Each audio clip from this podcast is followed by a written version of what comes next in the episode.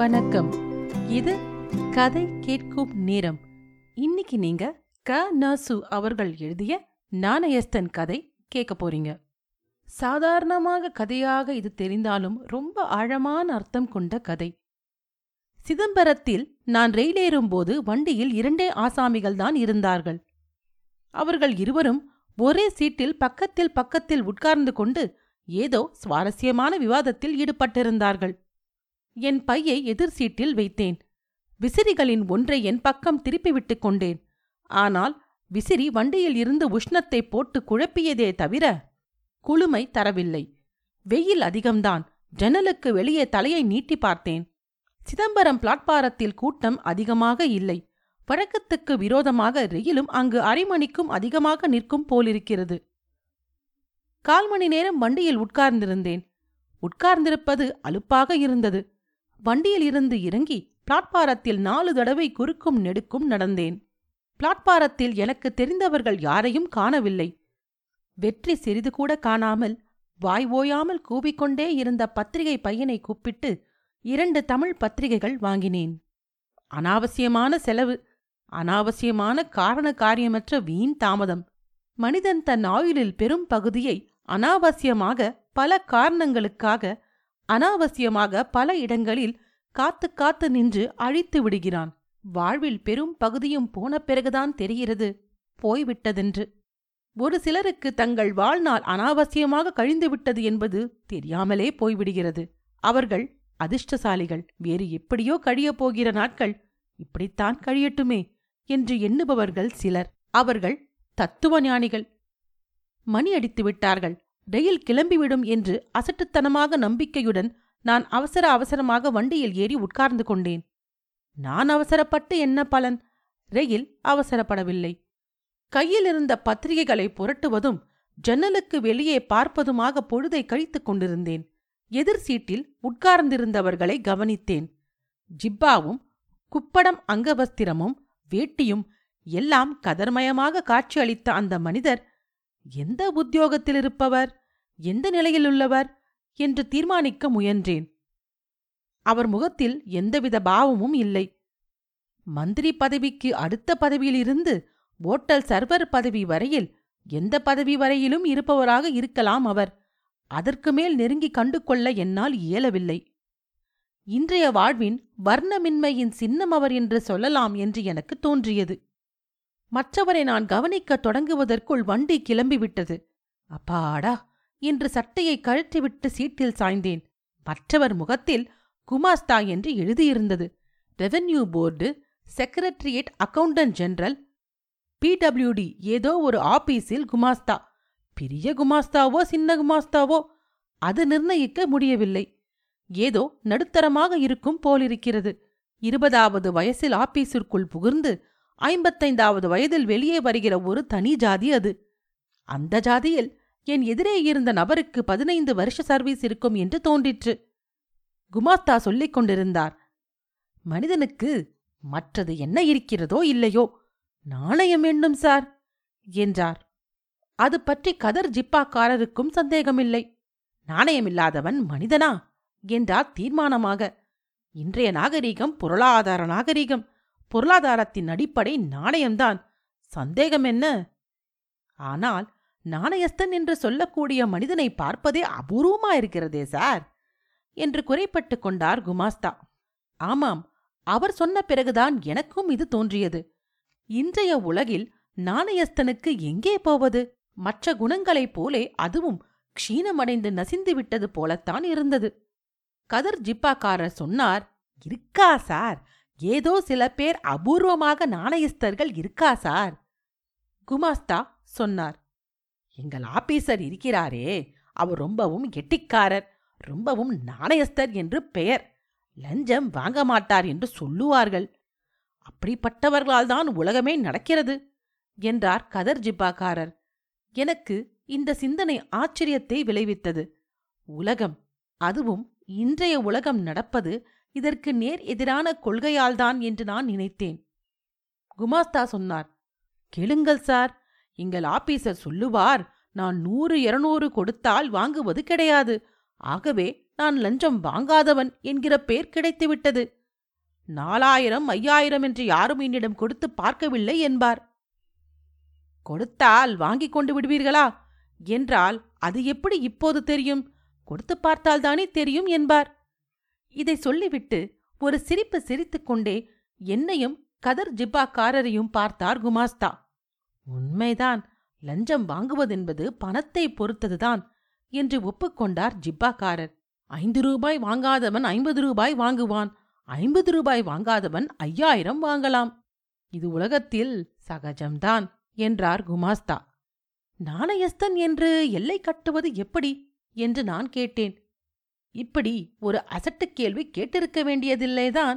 இருவர் பேசிக் கொண்டிருக்கும் போது நான் மட்டும் பேசாமல் இருப்பது சாத்தியமாக இல்லை. கேட்டுவிட்டேன். குமாஸ்தா என்னை பார்த்தார். எல்லை உண்டாக்கி விட்டதனால் அதை நாணயம் என்று எப்படி சொல்வது? என்றார். சாதாரண மனிதனின் நாணயத்தை சோதிக்கிற அளவுக்கு சாதாரணமாக சம்பவம் நேர்ந்து விடுவதில்லை. நாணயம் உண்மை இரண்டும் மிகவும் சாதாரணமான குணங்கள். இவற்றை எல்லை வரை பரிசோதித்து பார்க்க வேண்டுமென்று அவசியமே கிடையாது என்றார் கதர் ஜிப்பாக்காரர் அவர் என்ன சொன்னார் என்பது புரிய எனக்கு சிறிது நேரம் ஆயிற்று அசாதாரணமான கொள்கைகளை லஞ்சம் வாங்குபவனையும் நாணயஸ்தன் என்று அவர் ஏற்றுக்கொள்ளுவார் போல இருந்தது. அதாவது இந்த சிந்தனையை தொடரும் முன் குமாஸ்தா என் சிந்தனையில் குறுக்கிட்டார். அவர் சொன்னார் உலகத்திலே கை நீட்டி வாங்கிய பணத்தையே வாங்கவில்லை என்று பிரமாணம் செய்து விடுகிற சத்திய சந்தர்கள்தான் அதிகமாயிண்டே இருக்கு என்று. களி முற்றுகிறது என்றார் ஜிப்பாக்காரர். ஜிப்பாக்காரருக்கு களி முற்றுவதிலெல்லாம் நம்பிக்கை இருந்தது என்பது எனக்கு ஆச்சரியமாக இருந்தது. களி என்பதற்கே அர்த்தம் பொருளாதாரம் என்பதுதான் என்று எனக்கு தோன்றுகிறது என்றேன் நான். வண்டி கொள்ளிடத்து பாலம் தாண்டி கொள்ளிடம் ஸ்டேஷனில் நின்றது. வெட்டிவேர் சுண்டல் வடைக்காரர்களிடையே நாங்கள் எங்களுடைய விவாதத்தை தொடர முடியவில்லை.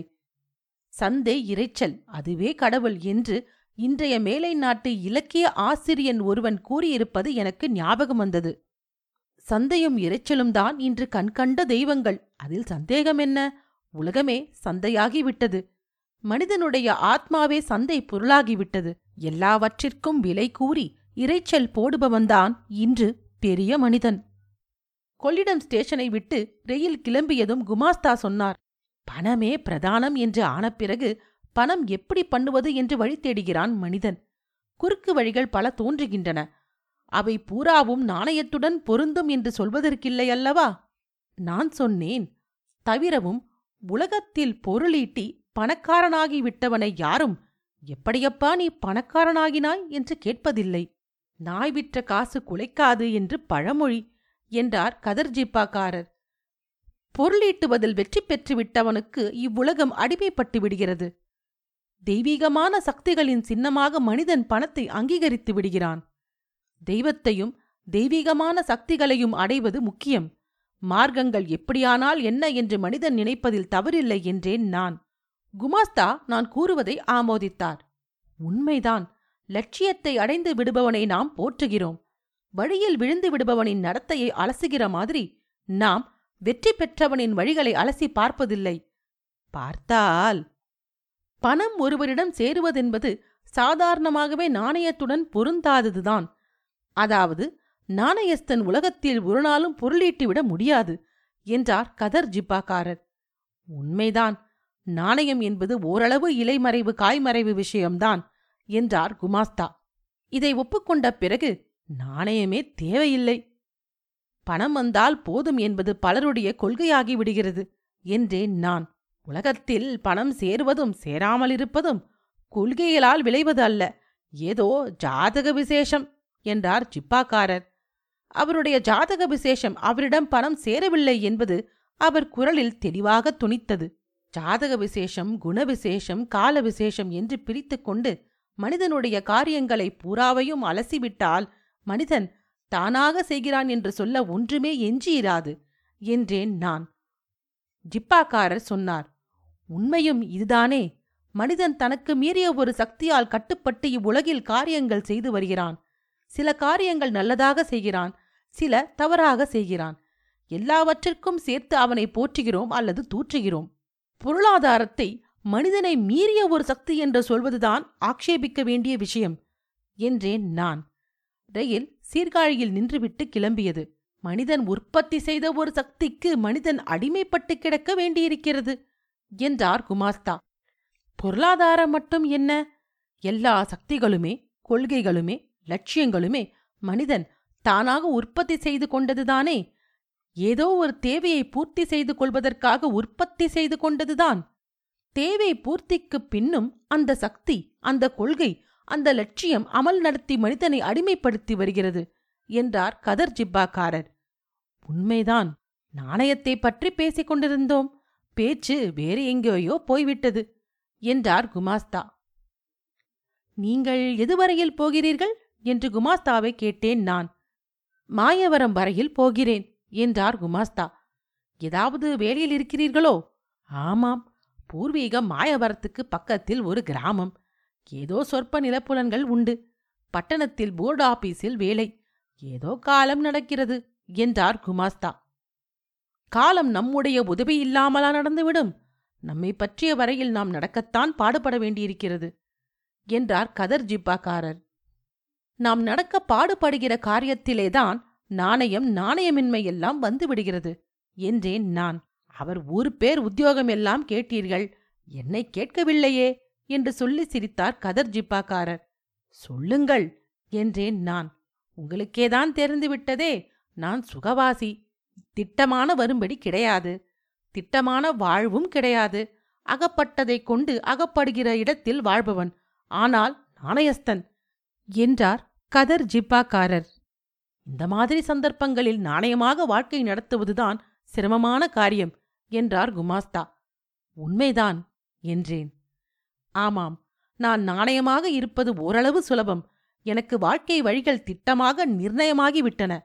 காலம் பணம் இரண்டும் என்னை பொறுத்தவரையில் அலந்து நிர்ணயிக்கப்பட்டு விட்டன என்றார் குமாஸ்தா. வியாதிக்காரர்களுக்கு ஜரிக்கப்பட்ட புட்டிகளில் அடைத்திருக்கும் உணவு கொடுக்கிற மாதிரி சில மனிதர்களுக்கு காலத்திட்டமும் பணத்திட்டமும் வகுத்து கொடுக்கப்பட்டிருக்கின்றன. அது சௌகரியமாக இருக்கிறது என்றுதான் சொல்ல வேண்டும் என்றேன் நான் ஜிப்பாக்காரர் சிரித்துக்கொண்டே சொன்னார். அந்த மாதிரி வாழ்க்கை திட்டத்தில் அகப்பட்டுக் கொள்வதை விரும்பாமல்தான் நான் இந்த கதியில் இருக்கிறேன் என்றார்.